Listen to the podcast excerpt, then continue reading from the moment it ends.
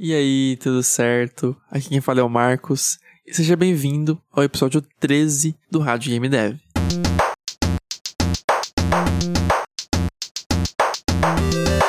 Hoje eu quero falar sobre um assunto que eu não sei como que eu ainda não comentei no podcast, porque é um assunto muito recente e para mim é bastante importante, que é o 35º aniversário do Super Mario. Eu sou muito fã do Super Mario. Algumas pessoas devem ter ouvido já eu falando em lives, em vídeos. Eu não sei se eu comento muito sobre os jogos que eu sou muito fã. É que é uma coisa um pouco óbvia até, porque eu sempre falo de jogos de plataforma. Tem muito vídeo aqui, muito podcast também que eu falo sobre jogos de plataforma. Então, naturalmente, quem gosta de jogos de plataforma não tem como não gostar de Super Mario. Acredito que tenham alguns que não gostem, né? Mas para mim é um pouco difícil.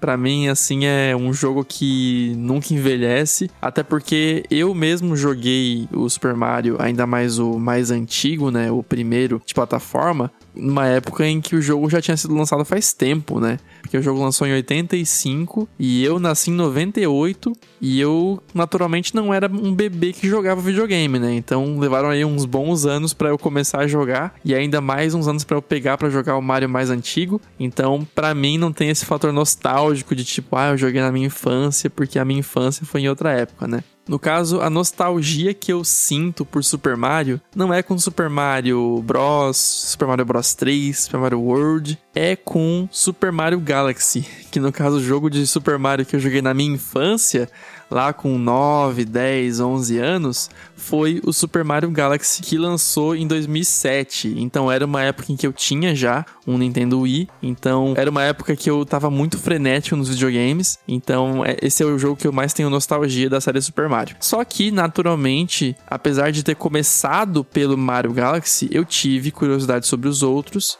Eu já iniciei um jogo em Mario 64, em Mario Sunshine. Eu ainda não cheguei até o final, eu vou fazer isso ainda.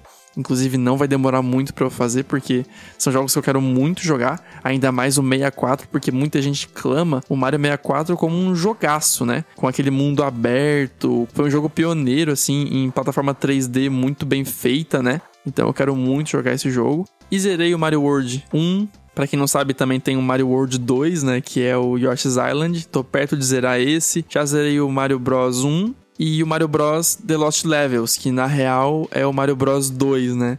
Pra quem não sabe essa história, né? O Mario Bros 2, pra gente, na verdade, é uma repaginação. Colocaram os personagens do Mario em um jogo no Japão que não era Mario. Só que a gente recebeu esse jogo como Mario Bros 2 com personagens do Mario. E o Super Mario Bros. The Lost Levels é, na verdade, o Mario Bros. 2 no Japão. É interessante isso, né? Não entendo por que não trouxeram o Mario Bros. Lost Levels como Mario Bros. 2 e o Mario Bros. 2 como Mario Bros. sei lá, alguma coisa, tipo Mario Bros. e as Máscaras Infernais. Sabe, algum nome diferente, porque é um jogo tão diferente do 1, do 2 real, do 3 e do World, que faria sentido ele ter um nome diferente do restante, né? Só que ainda assim é um jogo muito relevante porque foi a primeira vez que a gente teve aqueles quatro personagens juntos, né? O Mario, o Luigi, a Peach e o Toad, que é uma dinâmica que foi trazida de volta no Mario 3D World para Nintendo Wii U e agora mais para frente para Nintendo Switch. E o Mario 3D World também é um jogo que eu zerei. Eu zerei Mario Galaxy 1, Mario Galaxy 2. Os Marios recentes eu zerei todos, incluindo o Odyssey, também para Nintendo Switch, e os Marios de DS, 3DS, de RPG, eu também cheguei muito perto de zerar. Eu acho que eu zerei um deles somente. Então assim, ó, cara, Mario para mim é uma coisa que nossa, é demais, é demais. Eu gosto muito das cores, dos personagens. O Luigi é o meu favorito. Ele tem essa coisa que tu se apega nele por ele ser o azarão, né? Eles sempre fazem ele com essa animação bobona pra gente ficar torcendo por ele sempre, que uma hora ele vai se sobressair. Inclusive eu joguei o Luigi's Mansion e tô para jogar o Luigi's Mansion 3 para Switch, só que, né, vocês sabem que os preços dos jogos não são as coisas mais baratas do mundo, então antes de comprar um jogo a gente tem que guardar muito, tem que pensar bem, será que vale a pena agora gastar esses duzentão aí num jogo só, né? Então tem que pensar bem. E aí eu tô fazendo isso. Minha, minha próxima compra do Nintendo Switch vai ser o Luigi's Mansion 2, que eu também curto muito. Então eu gosto muito do universo de Super Mario. E agora, né, aniversário de 35 anos é uma data comemorativa não somente por ser muitos anos, 35 anos é bastante coisa, mas também porque a Nintendo, eles fizeram um evento, né, realmente colocando jogos no Switch, até mesmo um console novo, um Game Watch focado no Mario. Tem várias coisinhas que a Nintendo divulgou pelo aniversário de 35 anos. Eu gostei bastante dos lançamentos particularmente não vou comprar o Mario 3D All Stars, porque são jogos antigos e eu quero jogar jogos novos do Switch que eu não pude comprar ainda, né? Por causa que o dinheiro tem que acumular bastante para poder comprar um jogo. Então eu vou focar em comprar os jogos novos e deixar para jogar os antigos de outras formas, vulgo emulador. No caso, o Mario Galaxy eu já joguei, então para mim, o 7 seria mais por dois jogos, porque eu ainda tenho acesso ao Mario Galaxy pelo Nintendo Wii. E emular não é a forma correta, né? Mas eu honestamente não me vejo pagando 300 reais por três jogos que já foram lançados há muito tempo. Eu acho que eles poderiam ter lançado mais jogos junto com o pacote. Acho que o Mario Galaxy 2 era óbvio que tinha sido lançado, né? Porque o pessoal ficou muito esperançoso de que o pacote também envolveria o Galaxy 2. Primeiro, porque o Galaxy 2 é um jogaço, e segundo, porque eu não vejo razão para deixar de fora, né? Porque se tu vai fazer um remaster e uma forma diferente de jogar os jogos, né? Porque o Mario Galaxy 1 ele é no Wii Remote, então eles tiveram que adaptar pro controle do Switch. Só que se tu vai fazer isso com o Galaxy 1, poxa, faz com o 2 também, né? O 2 é tão bom. E o 2 eu sinto que eu joguei tão menos do que o 1 que eu adoraria voltar de novo nele para aproveitar mais o jogo. Eu zerei só duas vezes. Eu queria zerar mais algumas, né? O 1 foi umas 5, 6 vezes, então eu poderia aproveitar um pouco mais o 2. É, eu não sou uma pessoa de zerar muitas vezes o mesmo jogo, mas é porque o Mario Galaxy 1 eu tenho até hoje como o meu jogo favorito. Tipo assim, o jogo favorito mesmo, sabe? Não é o meu Mario favorito ou o meu jogo de plataforma favorito, é o meu jogo favorito Primeiro pelo fator nostalgia, mas sempre que eu volto nele, que não é muito frequente, mas quando eu volto, eu penso, cara, esse jogo é impressionante. Né? Primeiro que os gráficos são bem especiais, bem legais para Nintendo Wii, né? Que Nintendo Wii é um console que não é nem HD, é 480p, né? É um console que nem HD é ainda. Então é bem impressionante os gráficos dele, mas não só isso, as emoções que ele causa, assim, a perfeição em, entre plataforma e combate, é, é muito incrível aquele jogo. Então eu não compraria o 3D All Stars só pela nostalgia do Mario Galaxy e só para visitar os jogos antigos, porque tem emulador para isso, né? Não é a forma certa, mas é difícil pagar 300 reais em jogos antigos.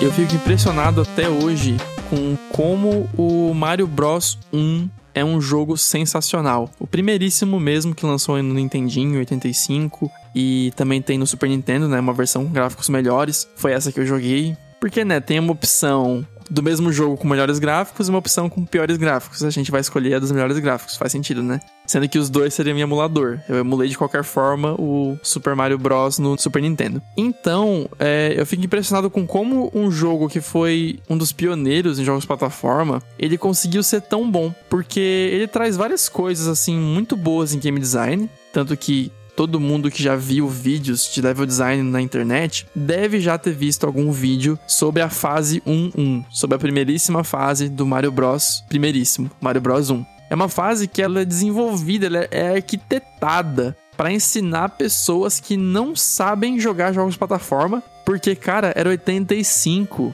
sabe? Não tinha Mega Man ainda sabe? Não tinha Castlevania. Esses jogos estavam para chegar. Então o Mario, ele veio antes de tudo isso e tinha que ensinar uma galera a jogar jogos de plataforma e uma galera que não sabia jogar naturalmente, né? Então a fase todinha é arquitetada de uma forma que uma pessoa que tá ali chegando agora vai descobrindo aos poucos as coisas, é, os botões, o que, que o botão faz. Então pra gente agora já naturalizou algumas coisas que a fase 1.1 tentou ensinar. Que primeiro, né, tu tem que pegar moedas, tu tem que pegar power-ups, essas coisas são boas. E inimigos, tu não pode encostar neles, né? Se tu pensar bem essas coisas, do tipo, o inimigo tu não pode encostar, o power-up tu tem que pegar. Essas coisas não são normais, elas se tornaram normais, né? Porque a gente naturalizou elas por estar muito exposto a esse tipo de informação. Então, no caso, o primeiro Mario, ele teve na primeira fase que ensinar para as pessoas que o inimigo é mal e o power-up é bom.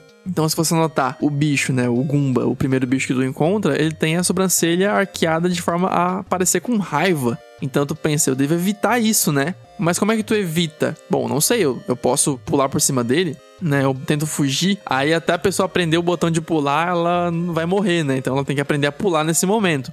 Então logo de cara o jogo já te faz aprender a pular. E ele posiciona os blocos de uma forma que tu pode pular neles sem querer e acabar batendo embaixo deles. E batendo embaixo, tu aprende que quando tu bate num bloco, saem itens dele. E aí eles fizeram um cogumelo andar em direção oposta ao inimigo, né? Ele vai para direita e depois ele quica num cano e volta para você, e assim você acaba pegando o power up sem querer. Porque um jogador que não entende de jogos, né, anos 80, o cara tá começando com um jogo de plataforma. É um dos primeiros jogos de plataforma que existem. Aí o cara vai lá encosta no, no power-up.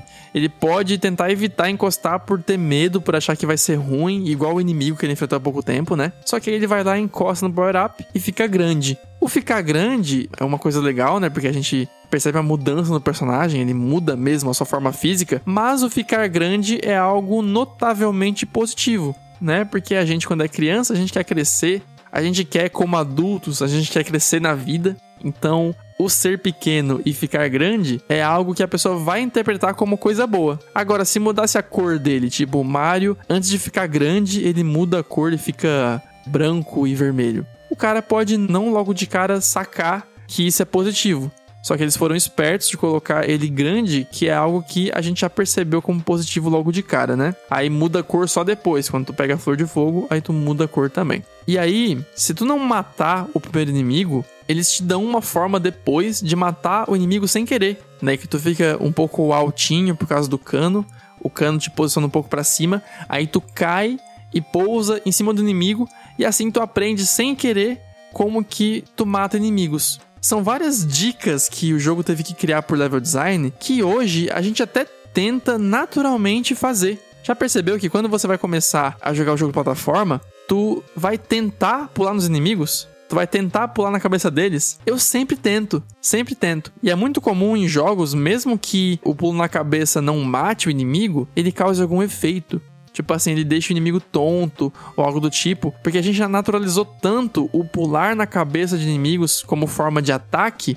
que não é algo natural, é algo que a gente aprendeu por causa do Super Mario. E aí, talvez algum jogo antes de Super Mario tenha trazido essa forma de matar inimigos ou fazer pontuação de algum tipo, só que é dele que a gente lembra, então é isso que importa. E aí, isso já ficou normal pra gente e a gente tenta fazer isso em vários jogos, tanto que quando eu fui no Rift Raccoon criar mecânicas que tu possa destruir elas, eu pensei, tá, tu pode destruir essas mecânicas, tipo esses vidrinhos, ou essa maquinazinha aqui, tu pode destruir esbarrando neles, ou tu pula em cima. Sabe, o pular em cima como opção de destruição veio muito natural para mim.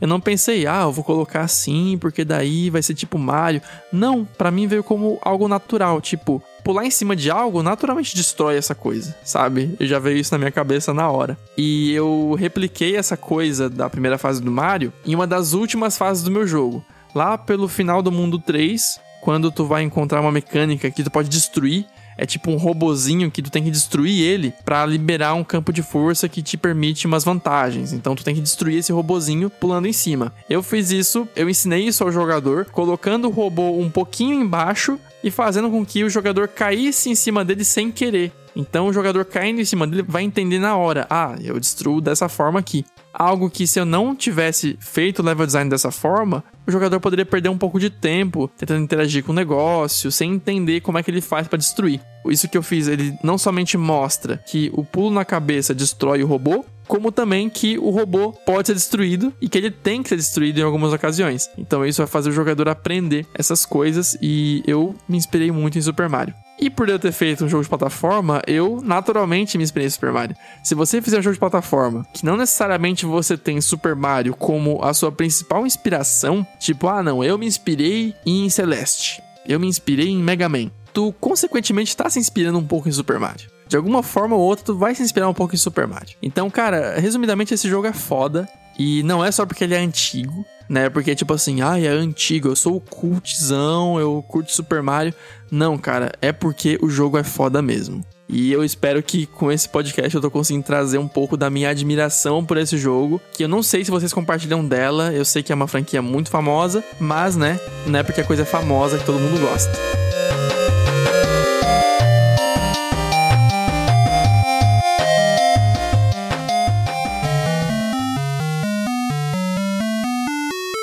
Com o aniversário do Super Mario de 35 anos, chegou o Super Mario All Stars pro emulador do Nintendo Switch. E para mim foi ótimo para eu poder jogar o Super Mario Bros 3 e Super Mario Bros 2, que são dois jogos que eu ainda não zerei, mas quero zerar. E eu tô fazendo isso pelo Nintendo Switch.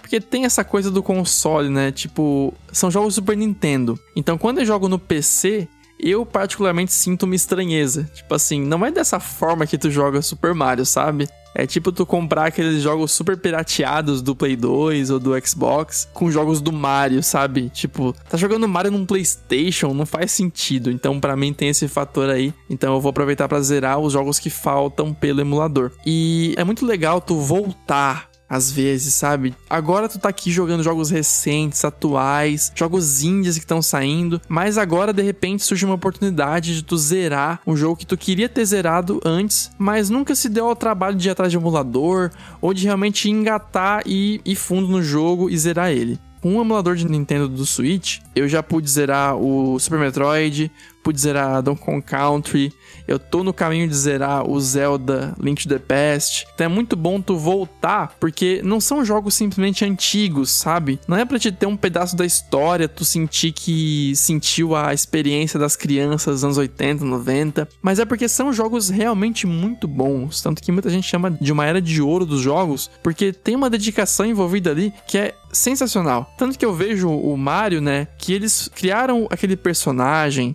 que seguiu por vários jogos, desde o arcade até Super Nintendo, até Game Boy, até Super Nintendo, e foram continuando com o personagem, né? E essa coisa de criar mascote, ela não é mais tão comum hoje. Já perceberam isso? Quando tu vê, por exemplo, uma série de jogos como GTA, GTA sempre tem gente nova.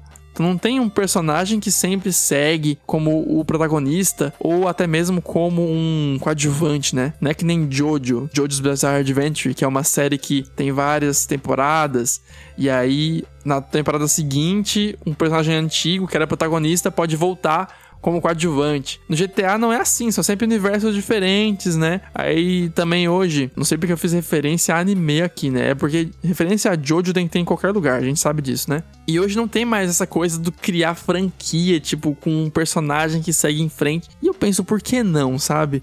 eu não sinto essa vontade de criar um personagem mascote com o Guaxinim do Rift Raccoon. Eu criei ele como protagonista do meu jogo, só que eu não pensei em levar adiante, sabe? Só que talvez essa reflexão sobre o Mario e sobre como antigamente se criava muitas séries que seguiam com o protagonista, tipo Donkey Kong, Mega Man, Zelda, isso pode me inspirar a quem sabe fazer um mascote do meu personagem, né? Mas aqui é também vem junto com um sucesso estrondoso, né? Quando, por exemplo, chega o Mega Man, o Mega Man faz um sucesso estrondoso. Tu vai mergulhar nesse sucesso, surfar nele e seguir, claro, aproveitando esse sucesso.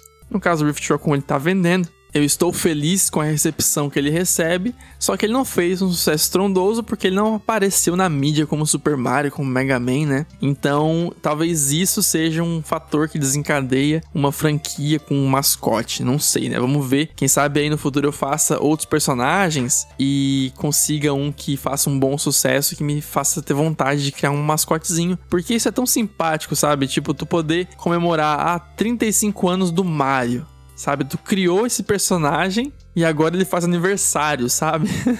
é muito legal isso. Então, cara, volta em jogos antigos, porque são bons jogos e jogos independentes, eles se inspiram muito em jogos antigos. E tu pode ter essa inspiração também para os teus jogos, e eu sempre recomendo tu voltar para jogos anteriores que tem vontade de jogar. Tipo assim, ah, eu tenho vontade de jogar Earthbound, por exemplo, que é um RPG de Super Nintendo. Eu tive essa vontade há alguns anos atrás, acho que há uns 5 anos. Eu não sei o que que me deu essa vontade. Alguma coisa ativou. Vontade de jogar Earthbound. Não foi Undertale, tá? Muita gente deve ter tido curiosidade com Earthbound por causa de Undertale. Ah, na verdade eu sei sim o que que foi. Foi o Super Smash Bros. de Nintendo Wii que sempre me deixou aquela pulga atrás da orelha de quem é esse Ness quem é esse Ness e esse Lucas? Quem são esses personagens? Então eu sempre tive vontade de ver o que, que é Earthbound, o que, que é Modern 3, que é o jogo que veio o Lucas do Super Smash Bros. E aí então agora, tipo 5 anos atrás, eu joguei o Earthbound e o Modern 3, que são jogos incríveis, especialmente Modern 3, tem uma história muito, muito boa, muito emocionante. E são jogos antigos, cara, que tu pode deixar passar batido porque não são da tua época, ou porque na tua época tu não comprou o console, sabe? Que no caso, eu tava vivo e era uma criança numa época próxima ao Nintendo 64 porque eu tive um PlayStation 1. Só que em vez de ir pelo caminho do PlayStation, eu podia ter comprado um 64. E isso já teria me feito jogar Zelda Ocarina of Time, Mario 64, só que não fez. Então hoje eu tenho que voltar e jogar. É porque agora a gente tem jogos novos, né? Não somente da franquia, tipo Mario 64, mas recentemente tem o Mario Odyssey.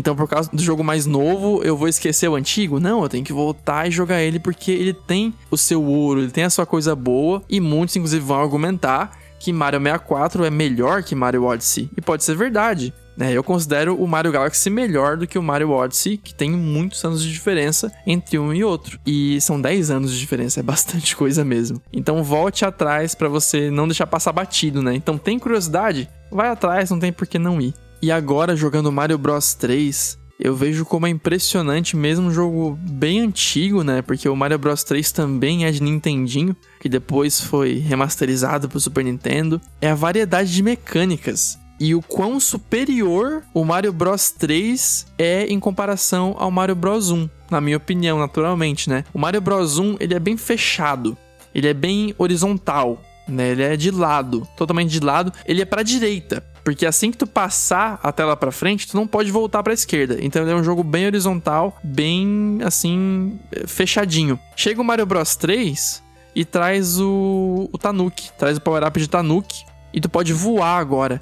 Então ele explora muito mais o vertical além do horizontal também. Os mapas, em comparação ao Mario Bros 1, tem alguns que são bem assim, labirínticos, com canos e caminhos diferentes. E a forma que tu interage com o mundo é bem diferente e com poucas mecânicas a mais, né? Com novos power-ups e também com a forma de tu poder pegar os cascos, né? Então agora, em vez de só chutar o casco, tu pode pegar ele e arremessar onde tu quiser. E só essa diferença a mais trouxe várias formas diferentes de interagir com o jogo. Então, assim, é impressionante tu ver a evolução que o jogo teve pro outro. E é bem inspirador, na verdade, de tu levar em consideração pros teus jogos de como tu pode realmente fazer um jogo, lançar ele como ele tá, e depois tu fazer uma nova pegada, talvez um jogo diferente do mesmo gênero, ou quem sabe uma continuação, e já ver o quanto tu pode colocar em cima do anterior. Só que a evolução só acontece se tu publicar o jogo, né? Se tu realmente for até o final com ele.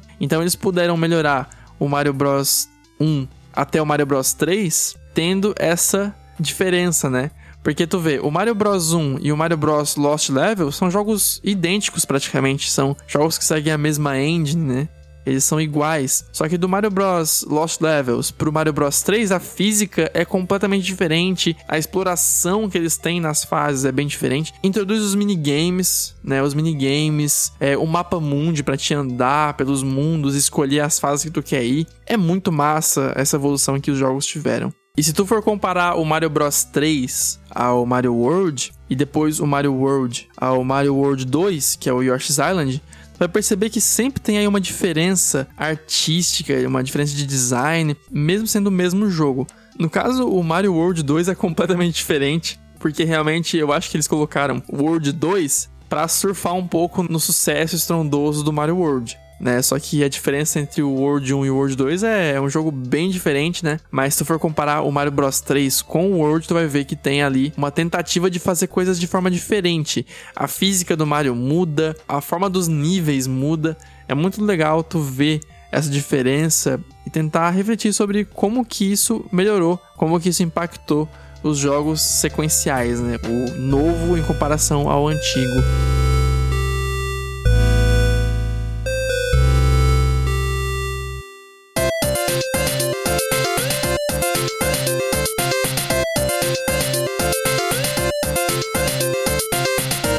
Por hoje é só. Eu queria só fazer um episódio realmente comentando sobre essa série de jogos que eu sou muito fã. É, comente aqui no, pelo YouTube, né? Se tu estiver ouvindo pelo Spotify, tu não pode comentar no Spotify, mas pode ir lá pro meu canal no YouTube, Marcos Game Dev, que tu vai encontrar esse episódio lá no canal. E pode comentar qual é a tua experiência com a série, o que, que tu acha da série Super Mario Bros, né? E o que, que tu aprendeu nessa série como desenvolvedor. Comenta, eu quero saber se tu se inspira em Super Mario pros teus jogos. E também comenta sugestões de episódios, caso tu tenha alguma ideia de um tema que eu possa falar no podcast. Comenta aí também que vai ser muito bom para mim ter mais inspirações de temas pros episódios, tá bom? Muito obrigado por ouvir e vejo você no próximo episódio.